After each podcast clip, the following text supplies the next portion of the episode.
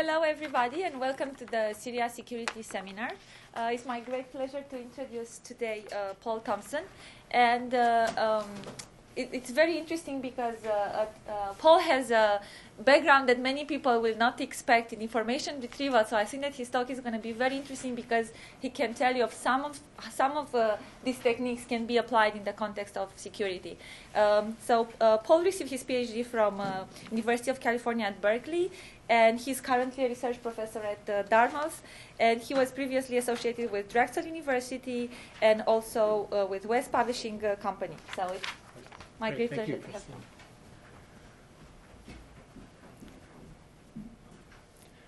Hey, um, today I'm going to talk about uh, semantic ha- attacks and uh, security. And I'll go into some of the, the research background for this project, which uh, uh began uh, four and a half years ago at the Institute for Security Technology Studies at Dartmouth College. And uh, the project, in a formal sense, ended about two years ago, but as I'll go into in some of this talk, uh, there are various threads of it that are uh, being continued. Um, uh, I'll talk about uh, the relation of this project to uh, detecting deception or counter deception, uh, and look at an example of a prototype that we built at, towards the end of this project, looking at detecting misinformation in news stories, and then moving ahead to some of the more uh, future um, directions this work uh, may take. Uh, about uh, a little over a year ago, I was involved with a workshop uh, at the Air Force Research Lab where they were looking at uh, a, a, new program of research in, called the Commander's Predictive Environment. And in particular, um, we were interested there in looking at deception detection again.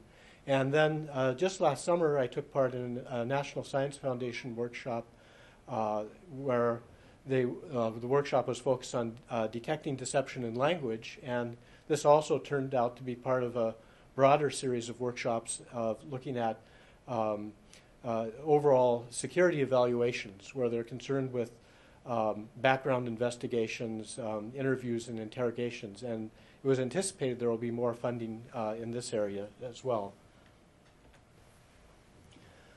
So much of the work on uh, deception detection has been, done by uh, psychologists or communications uh, researchers. And uh, in particular, the uh, Air Force has funded work by Burgoon and other psychologists um, at, at the University of Arizona. And Initially, this work uh, was looking at uh, detecting deception in face to face communication. But gradually, over the years, it sort of evolved into looking at uh, detecting deception in computer mediated communication. And then it started to overlap with the uh, semantic uh, attacks or semantic hacking project that I was working on. Um, so, for example, one of the things that some of the communication theorists uh, claim is that just in everyday face-to-face conversation among people, uh, you know, over 50% of this communication is in some way deceptive, you know, to varying degrees. Uh, so one of the uh, issues here is identification of linguistic cues of deception. So say you're looking at computer-mediated communication, what kind of, uh, you know, cues in the, the text had, could you pick up which is indicative of uh, deception? Uh, and uh, this has also sometimes been called linguistic forensics, and an example of this would be um, authorship attribution, uh, based on statistical analysis of writers' styles. And some of this work goes back quite a few years. Uh, statistician, statisticians, uh, Mosteller and Wallace, back in the 1960s, did work on attributing the uh, authorship of the Federalist Papers, written before the U.S. Constitution was adopted, uh, some were by known authors, but others, what, they weren't sure if it was Madison or Hamilton had written various of them. Um, so uh, there are also other government programs, such as uh, the AQUAINT program, Advanced Question Answering for Intelligence, where uh, deception detection might also play a role. And in some of the sort of long-range planning for that program, they talked about uh, the problem of detecting contradiction in various you know texts on the same topic as as uh, you know, something that you would need in order to, um, you know, do question answering properly. Another uh, government program was uh, NIMD, or Novel uh, Intelligence and Massive Data, where I'll talk a little bit uh, later in this talk about an example related to intelligence analysis with deception detection. Um, and another area of research is deception among autonomous agents. And as I'll go into a little more shortly, there was a, a report um, by Martin Libicki, written in 1994, which first developed the taxonomy of uh, talking about computer security incidents or attacks as being physical, syntactic, or semantic. And he was largely concerned with the problem of autonomous agents, say a sensor network system in the battlefield that was being fed misinformation by an adversary. Um, also, uh, Professor uh, Eugene Santos, who recently came to Dartmouth from the University of Connecticut, has similarly been involved in research on autonomous agents and deception detection. Uh, in, in, related areas, um, uh, in um, you know some natural language processing uh, in text, there's been a recent interest in detecting sentiment or emotion or affect in, in text. Um, other researchers have been looking at detecting emotion in speech, or uh, there are some current uh, Homeland Security uh, border initiative, border security initiatives that are looking at video or trying to fuse information from both audio and video sources, say like at a customs agent or something like that, that you could, um, you know, through uh, surveillance, you know, provide the agent some real-time indications that maybe there's some deception based on audio or video uh, analysis.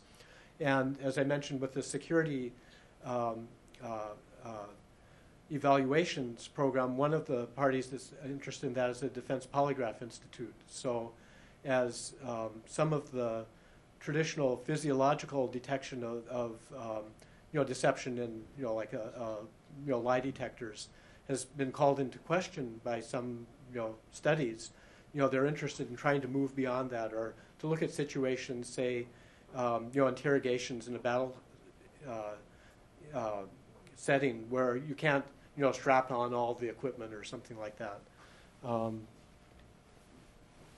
so the particular project that I'm mostly focusing on was called the Semantic Hacking Project. Um, and um, this was work that I was involved with at the Institute for Security Technology Studies at Dartmouth College uh, from 2001 through 2003.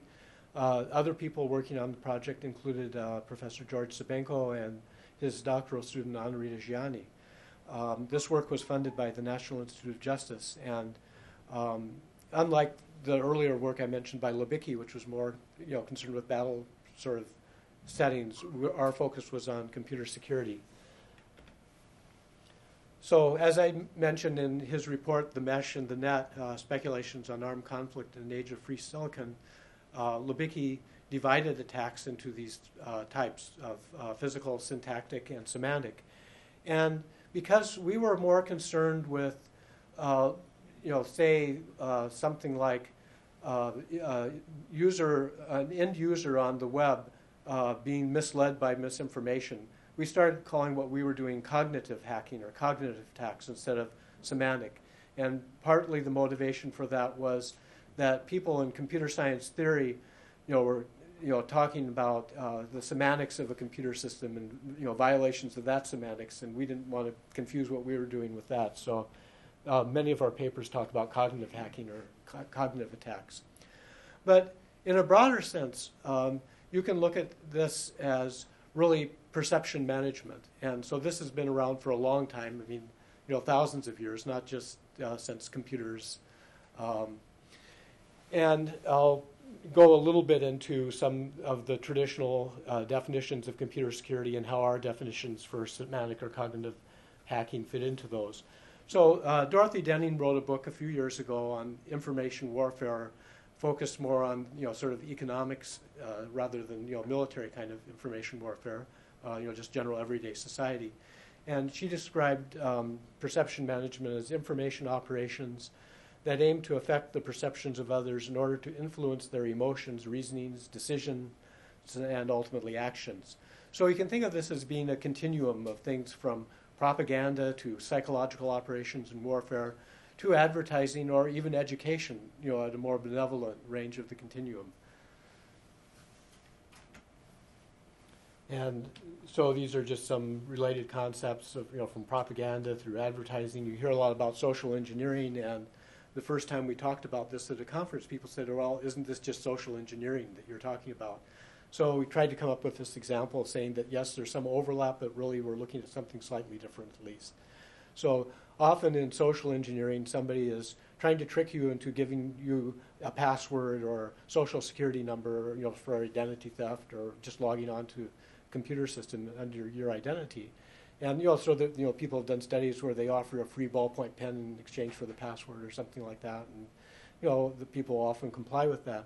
But what we're more interested in is not just you know tricking somebody to get the password, but rather something where the computer system itself is used as an instrument of conveying that message to get the user to take some action. And I'll go into more detail about a typical example we looked at, which was a pump and dump scheme. And this is uh, a scheme where someone's trying to manipulate the price of a company's stock, say by posting misleading uh, uh, postings in a discussion group on the web. And uh, as a result of that, people will buy or sell a stock, and the person you know perpetrating the fraud can uh, make a profit on that. Um, and and so this is just uh, sort of graphically representing Libicki's sort of taxonomy of physical attack, something just literally destroying the hardware, versus syntactic attacks, which you can think of as most of the sort of traditional areas of computer security, you know, the things like viruses and worms and, uh, you know, denial of service and so on. And semantic attacks, on the other hand, being things more like misinformation or maybe website defacement, spoofing, and so on. And another related area is information warfare or information operations in a military setting.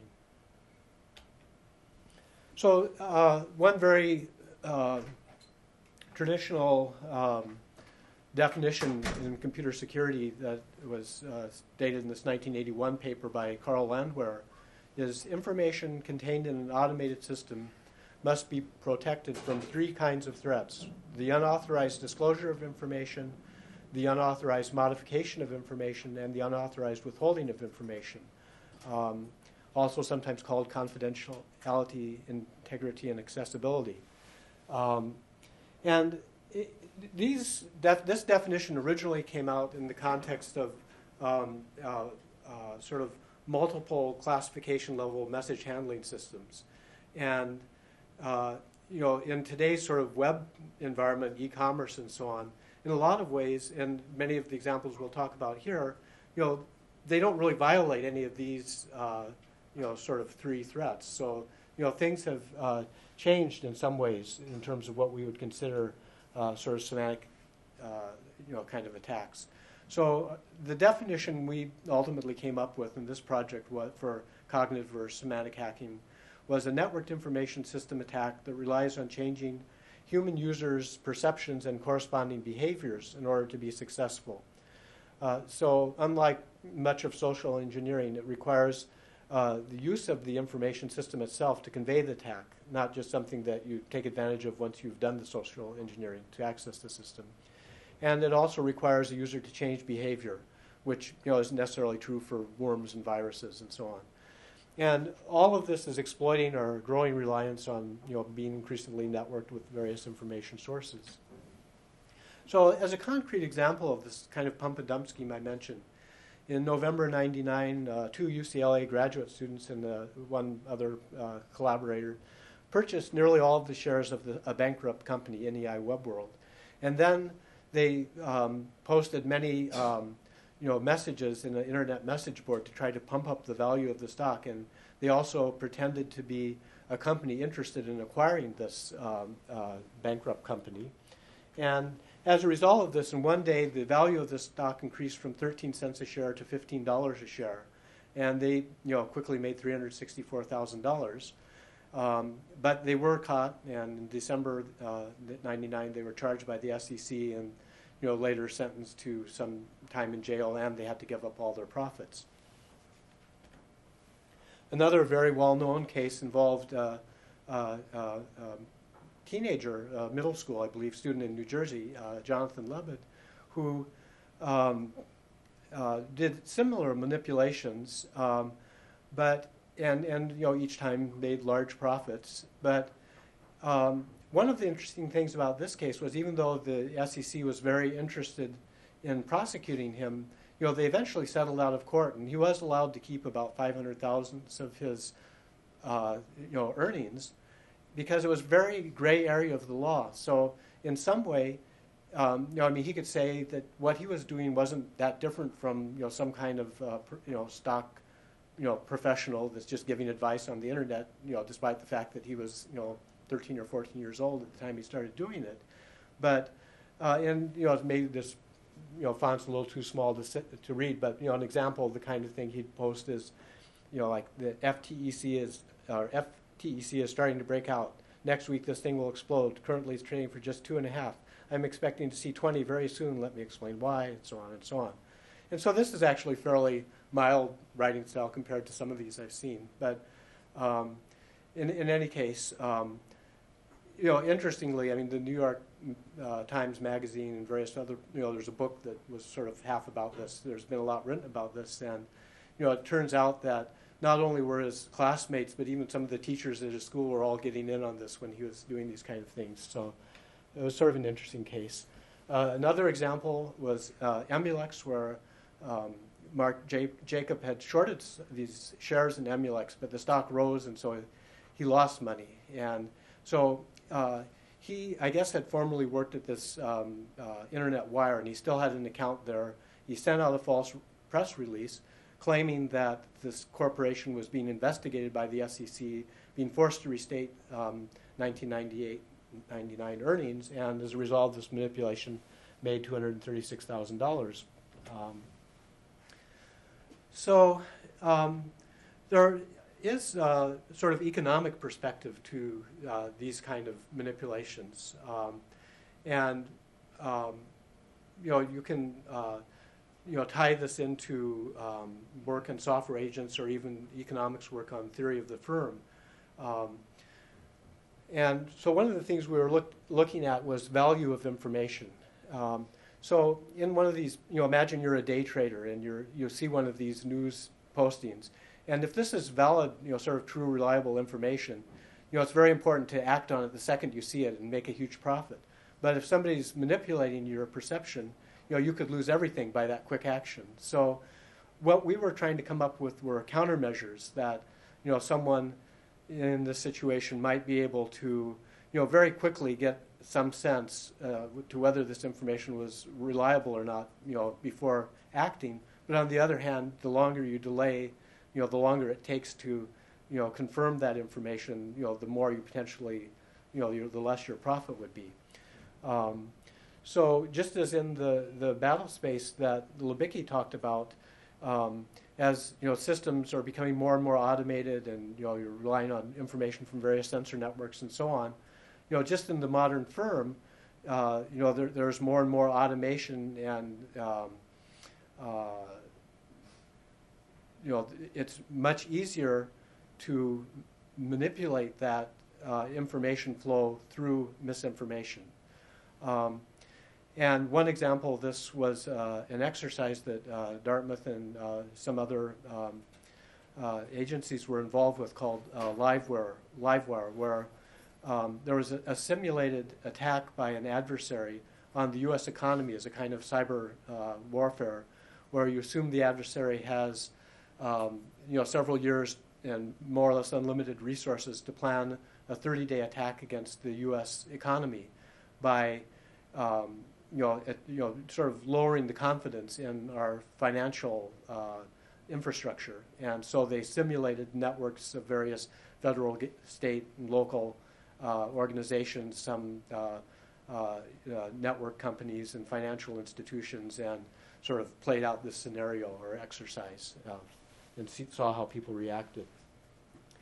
Um, so, in sort of traditional economic theory, there's the assumption that you know, that all the players have this perfect costless information. But you know, in reality, it's not like that. I mean, information isn't perfect. There's a cost associated with information flow.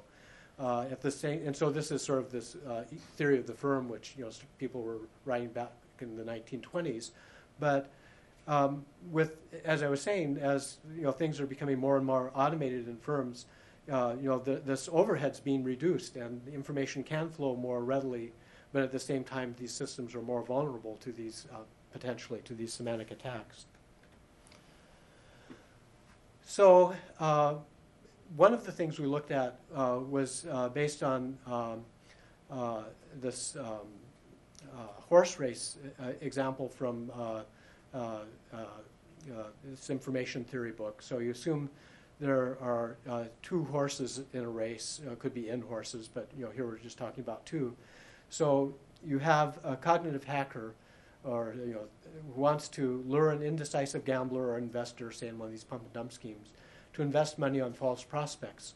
So we were trying to show how, by manipulating the person's perception, uh, that, you know, what was sort of the most uh, profitable way the semantic attacker could make this attack. So first, the attacker has to convince the investor that you know it's worth taking part in this game, and then manipulate the person to invest in a certain way. Um, and so this is from Cover and Thomas's Elements of Information Theory. There are n horses in a race. Each horse I is assigned a probability pi of winning the race. Uh, and each horse I is assigned an odd, signifying the gambler would bet BI dollars on the horse I and win BI times OI dollars in case of victory, or suffer, suffer total loss in case of defeat.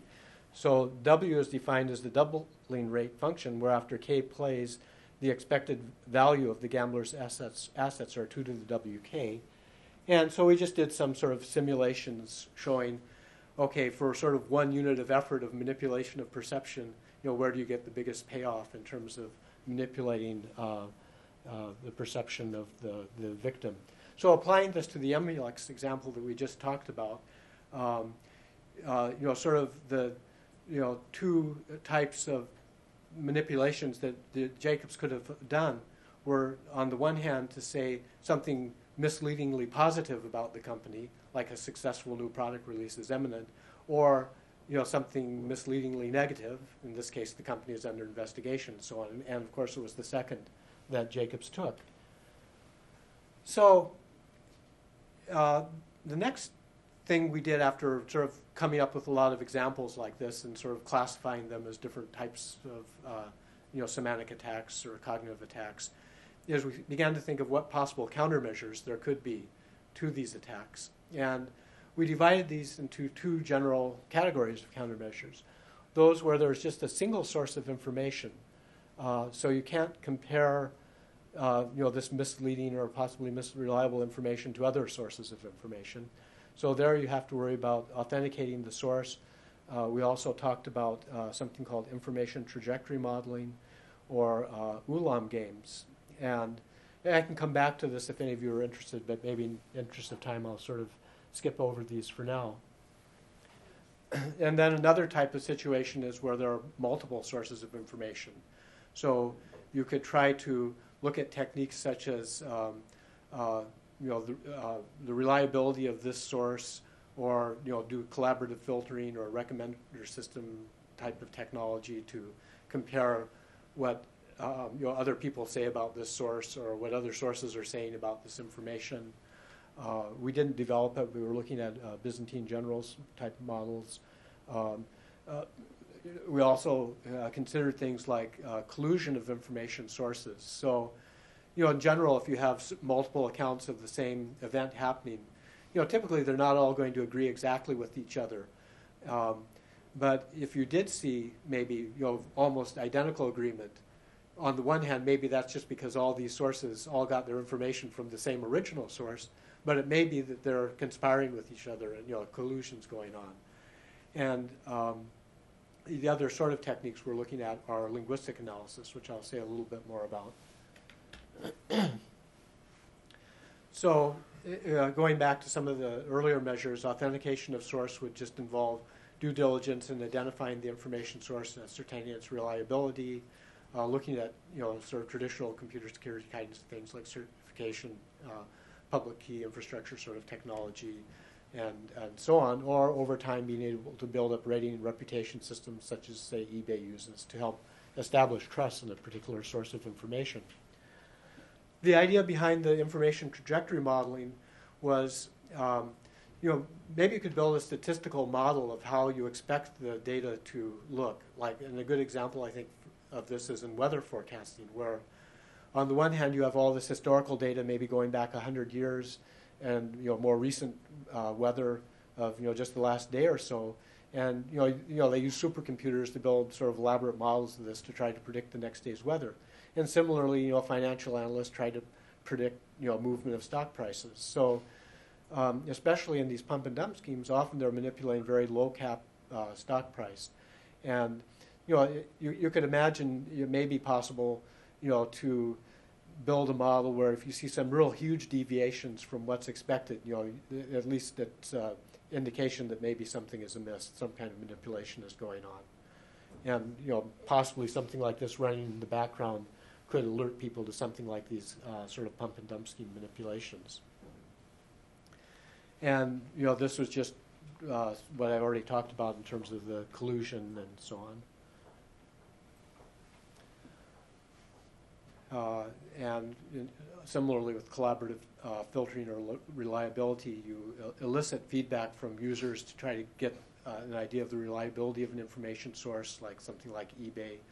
Um, but uh, you know, there, some of these are fairly easy to overcome, though. So, uh, and there have been examples of this, like on eBay, where people have built up a reputation as being a good, you know, trustworthy trader by engaging in you know, a fair number of relatively small transactions and suddenly just pull off a big, you know, major uh, fraudulent transaction. And this model we didn't really develop, but uh, you know, I could say there's a message communication system with reliable and unreliable processes. These are the generals. Their generals are plotting a coup. The reliable generals intend to complete the coup. The unreliable will betray the coup. So you, you, know, we thought we could apply this to some kind of, uh, say, an e-commerce broker evaluating the reliability of sites before committing to a transaction. And uh, this collusion of information sources I've already talked about. So, because of some of my own background, as, as Christina mentioned, I've worked in uh, information retrieval, but also in uh, information extraction or natural language understanding. So I was sort of immediately gravitated to some of these uh, more linguistic cases. So I mentioned uh, the authorship attribution. And there was some interesting work a few years ago by researchers at IBM Watson Research where they tried to use uh, some statistical analysis to do, um, well, looking at a situation where you have some anonymous postings in a web discussion group. And uh, so you have a, a, pool of candidate authors, and they were trying to look at how small an amount of text you would need to determine with you know a given threshold of uh, certainty that a certain piece of text was written by a certain author. And they found it was required surprisingly little text to make a fairly accurate uh, uh, conclusion on that. And in part, this is because on the web, text is much more idiosyncratic. W- with something like the Federalist Papers or other uh, published work that's gone through an editorial process, some of that uh, you know individual style of the individual author has been removed or smoothed over, and uh, so it's much easier to you know pick this out in just sort of general web uh, sort of text. And there's been some uh, very recent research along these lines that uh, may still be going on. There's a NSF CIA knowledge discovery dissemination program where Madigan and others at Rutgers at DIMACS were looking at this authorship attribution problem, and there was a uh, related projects funded by the same program at um, USCISI, I believe. Um, but another area that I've also considered, and I haven't done any work in this area yet, but automatic genre detection. Is there something about this misleading text, you know, say of you know the Jonathan Lebed sort of text, that you could pick out uh, and differentiate it from you know, just the typical exaggerated, you know, day trader kinds of postings. Um, and there, there, was work 10 years or so ago by Schütze and Nunberg, Nunberg at uh, Xerox PARC looking at uh, automatic genre detection, for example. And I've talked to, with researchers at PARC more recently that, you know, they've told me that, you know, things on the web have gotten, you know, sort of much less you know, crisp, more of a mishmash, they said. And, you know, so they're not really calling it genre detection anymore, but they're doing something like they call a sort of authority analysis or some such. But in any case, um, you know, here you're not looking for the style of an individual author to identify the author, but rather just maybe there's something in this uh, deliberately deceptive writing that you can pick up uh, that would distinguish it from, uh, you know, just more general enthusiastic reporting about something, but it's not being deliberately deceptive. So, uh, towards the end of this project, we came up with uh, a prototype, uh, and we're interested in developing this countermeasure for misinforming news. So, we assume that there's an end user who finds a possibly misinforming news item or discussion group posting. Uh, you know, and again, this is sort of a pump and dump scheme kind of thing where if this is reliable information, the user could make a huge profit, but otherwise might lose everything. So we allow the user, in this case, to automatically generate a query from the text of the item, and we submit it to the Google News API, which then you know issues a query and comes back with you know maybe a few hundred or a few thousand uh, you know textually similar news items. So we consider two different countermeasures, uh, and one uh, we call the news verifier.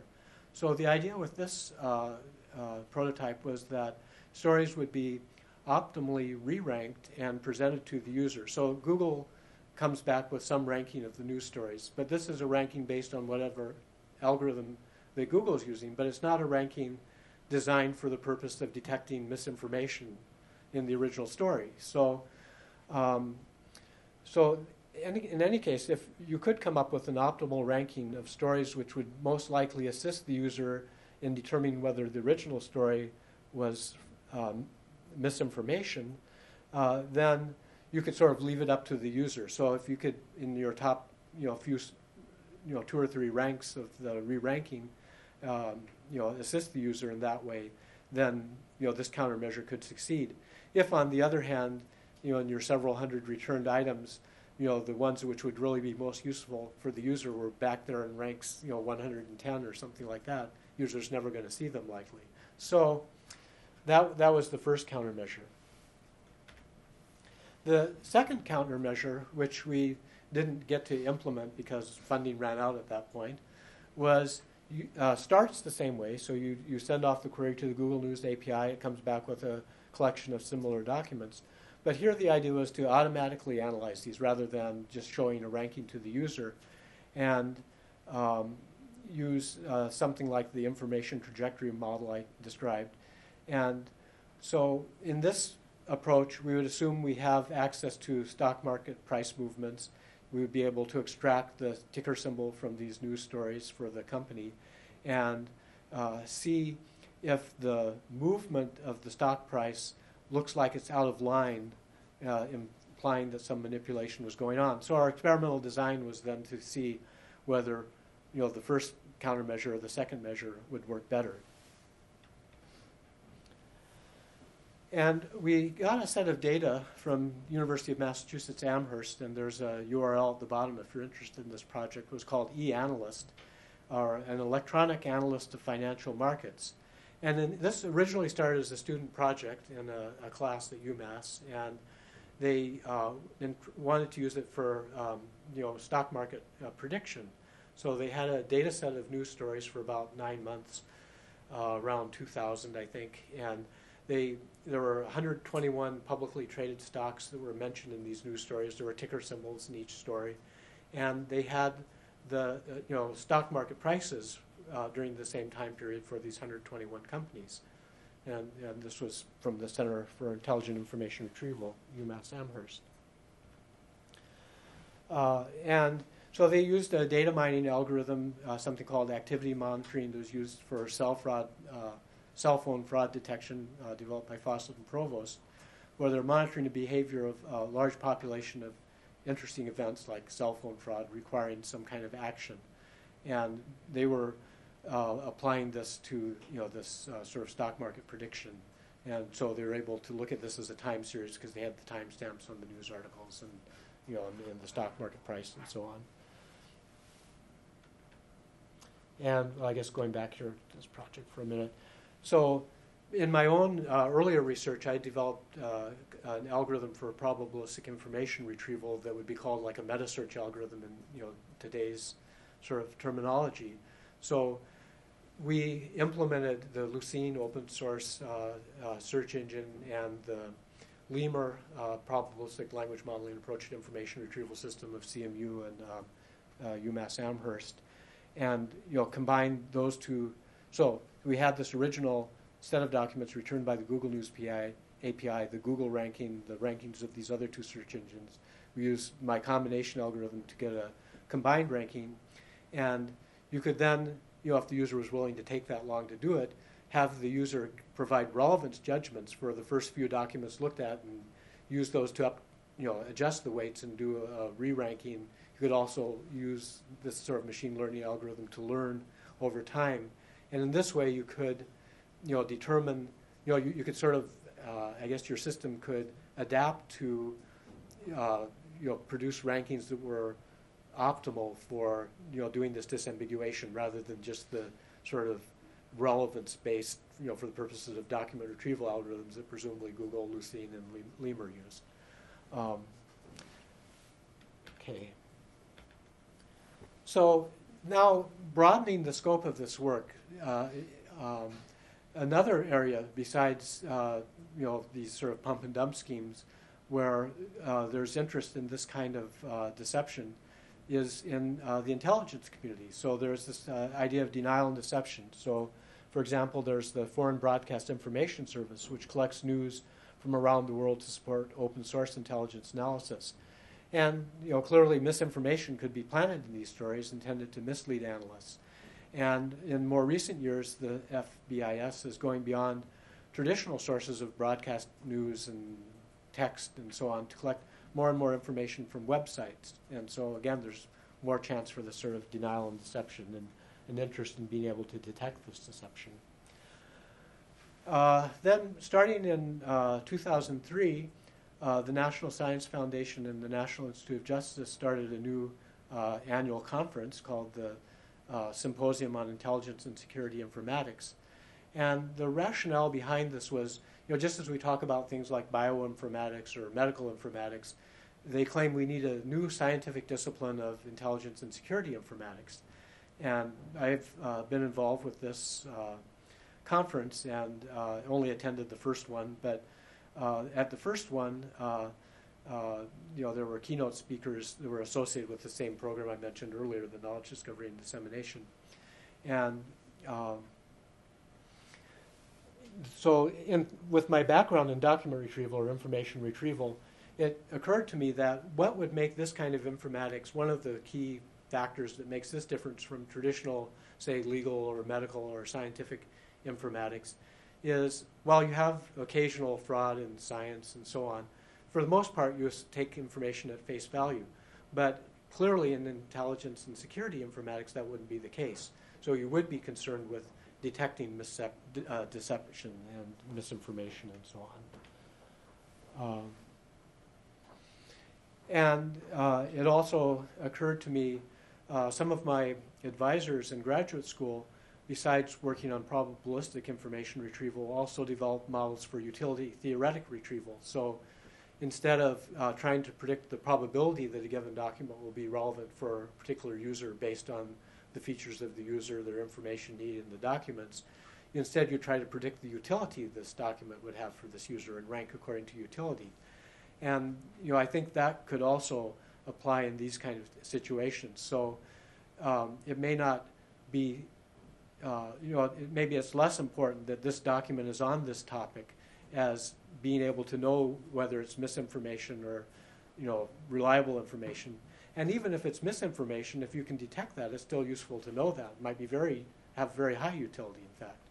Um, and then getting back to you know Libicki's original concerns, uh, you know clearly there's a large role for all of this in uh, you know software agents and warfare, semantic attacks, information operations, and so on.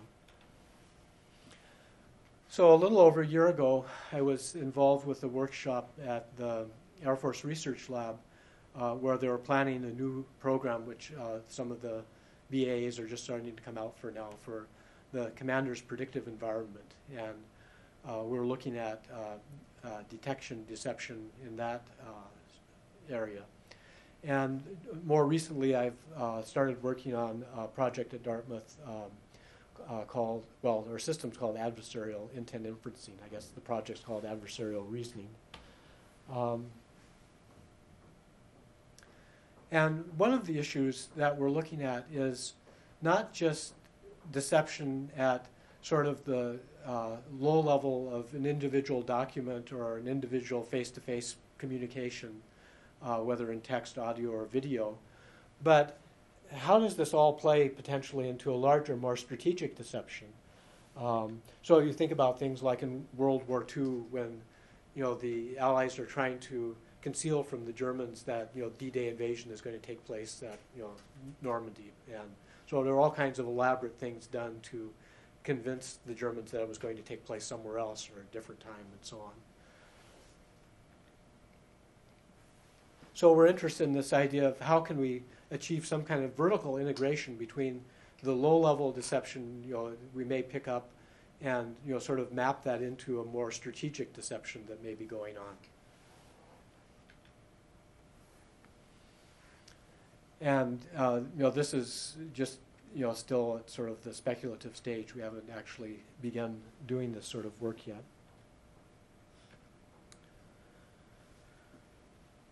So, in one of these programs that I mentioned, there's been uh, this uh, novel intelligence and massive data program. Um, uh, all of the participants in this program were uh, expected to read a book by uh, Richard Heuer on uh, the psychology of intelligence analysis, where he develops a model called uh, analysis of competing hypotheses, where if you're considering some hypothesis, and you, could say maybe this is similar to the scientific method, so you consider all the possible hypotheses, you gather evidence on you know favor of the different hypotheses, weigh them, and you know come to your conclusion. Uh, Frank Stech at MITRE has developed a variant of this in a sort of prototype software system called uh, analysis of competing hypotheses counter deception. And um, uh, with Professor Santos at Dartmouth, uh, we're also developing a system uh, which we intend to apply to some of the same examples that Stech discussed, such as the Battle of Midway during World War II. So uh, Stech, in turn, based his theoretical approach on a number of other earlier investigators. Uh, so I mentioned Heuer, uh, and so uh, other work um, in deception detection has been done by uh, Whaley and Busby, uh, more in the business sort of literature uh, and you know sort of uh, financial fraud, accounting fraud areas. Johnson and others have developed models, um, and in more intelligence work, there's work by R.V. Jones. So they're basically taking some of the theoretical background from all these uh, approaches and implementing them in a computer system for adversarial reasoning and deception detection. And they have a project where they apply this to uh, detecting deception in uh, within the you know say corporate financial filings. But um, there's a lot of controversy about some of this. So you know, there was uh, uh, some recent, fairly recent uh, government study of polygraphs, for example, which called into question, you know, just the, the validity of, of the whole technique. Or, you know, people talk about detecting deception in video, but, you know, you know, it's unclear how accurate all of these really are. Um, and, um, well, I guess an issue in a lot of uh, uh, you know, sort of psychology sort of work is okay, you can produce something in the laboratory with, you know, freshman college students, but does this necessarily carry over into the real world, so to speak? Um, and then again, even if you're able to achieve this deception at, uh, detection at a lower level, then how do you integrate that with, you know, looking for more strategic sort of deception? So one of the things we hope to do here was uh, MITRE was developing a, a counterterrorism database, uh, which was seeded with a deception uh, scenario. Uh, and uh, one of the things we hope to be able to do would be to apply various of these techniques we talked about to see if we could uh, you know, discover the documents in this database that were related to the scenario and then determine where the deception was in the scenario and sort of unravel what was going on.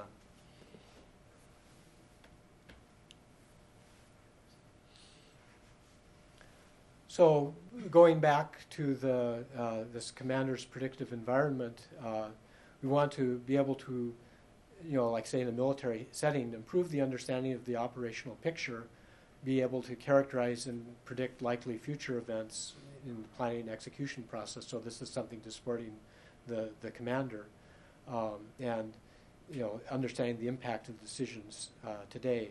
And in order to do all of this, you can't just assume you can take all the you know information that's coming in through your sensor systems or you know intelligence reports at face value and just fuse the information and act accordingly. You have to actively consider there's going to be deception and you know trying to deal with that.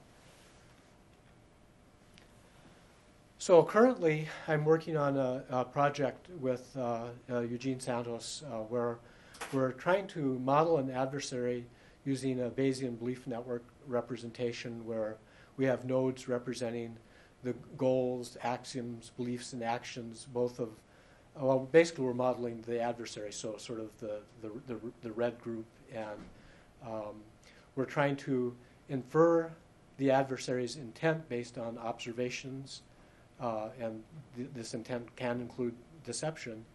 And we're trying to work up an example for this based on the Korean War and the Chinese intervention in the Korean War. And on the one hand, it doesn't seem like necessarily the best example because um, there was a lot of evidence that the Chinese were going to intervene. They weren't necessarily concealing that. And uh, I, I, think uh, MacArthur just thought it wasn't worth considering, and everybody sort of deferred to his opinion, and you know the intervention happened. But as we're digging deeper into it, uh, as in all sort of battlefield situations, there's always deception going on, and you know we think there are more strategic deception in this example that we can work with also. And of course, one reason for looking at the Korean War is it's long enough ago that you know this is information is more readily available than say something more recent. So, let's see. I think we're sort of drawing close to the closing time. Maybe I should pause and ask if there are any questions at this point. Yes. So uh, I think a very good uh, source of information would be uh, looking at poker games. Yes. It is right. deception game.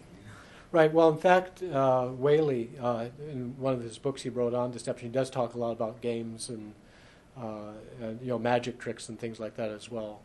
As you know, sort of prototypical examples of what he's looking at. Good point. But you have to ask them not to, you know, wear the sunglasses. if you look at some of the uh, things that you can see on TV, like you see that they're always wearing glasses. They have like big hoods, so it's you cannot mm-hmm. uh, read much from their expressions, for example. Right. Right. So, so there, there's not many observations you can you know, see to try to determine intent. Yes, Victor? Uh, two brief uh, comments. One, uh, it's interesting that uh, you, uh, unless I missed it, uh, you never mentioned the name of Paul Ekman, and I'm happy that you didn't. Uh, right. This is a psychologist who claims that he can detect deception just on the basis Right. I think I had facial expressions on one of the slides, but I didn't say yeah, it further. Right. uh, and right. uh, that is, of course, a very uh, overextended uh, claim. Basically, he says that uh, when we lie, uh, we roll our eyes and sweat profusely. he, he hasn't met me personally. So his da- database was not complete. I come from the Soviet Union, so I lie professionally. Christina understands it also um, Eastern Europe. Uh, the other thing that I wanted uh, to mention is not an omission. I know that Paul is very familiar with the serious work in semantic forensics, and semantic forensics was mentioned on one of the slides, but I look around the room, I'm not sure that this group is aware that uh, we um, uh, have led uh, uh, the uh, meaning-based um, uh, strength in uh, uh, this kind of research. Most of the work that Paul is talking about is based on formal criteria, keywords, Boolean algebra, Bayesian uh, uh, frequencies and stuff, and marvelous uh, work has been done there. All of that uh, hits the semantic barrier that is humans detect deception, the deception on the basis of understanding and we have that capability uh, here to the resources developed at CERIAS, uh, uh, thanks to excellent people like Ken Risenberg Right. sitting next to me. Uh, we reported that at our annual uh, research symposium, uh, and if anyone is interested, talk to us. Uh, So maybe they should all uh, try to come to the next symposium, which should be, I think, pretty soon, by like March or April. Well, I, uh, we talked uh, about semantic forensics. Did we talk about semantic forensics? Yeah, I think we did. But um, al- also in this connection, uh, I don't know whether I mentioned it to you, I will uh, talk about it uh, over uh, dinner. I'm consulting for a new um, uh, s- search engine uh, development called Hakia.com, which is meaning-based Oh, and okay. credibility ranking Mhm. independent of uh, uh, Google, God forbid, or Right. whatever, but based on pretty much semantic forensics is built into it. So Mm. I, uh, at the, um, uh, there is a silent beta release right now, which already outperforms uh, Google 10 to 15 percent in terms of um, uh, performance, but uh, ontological semantics is not hooked up fully there. In later versions, every uh, uh, single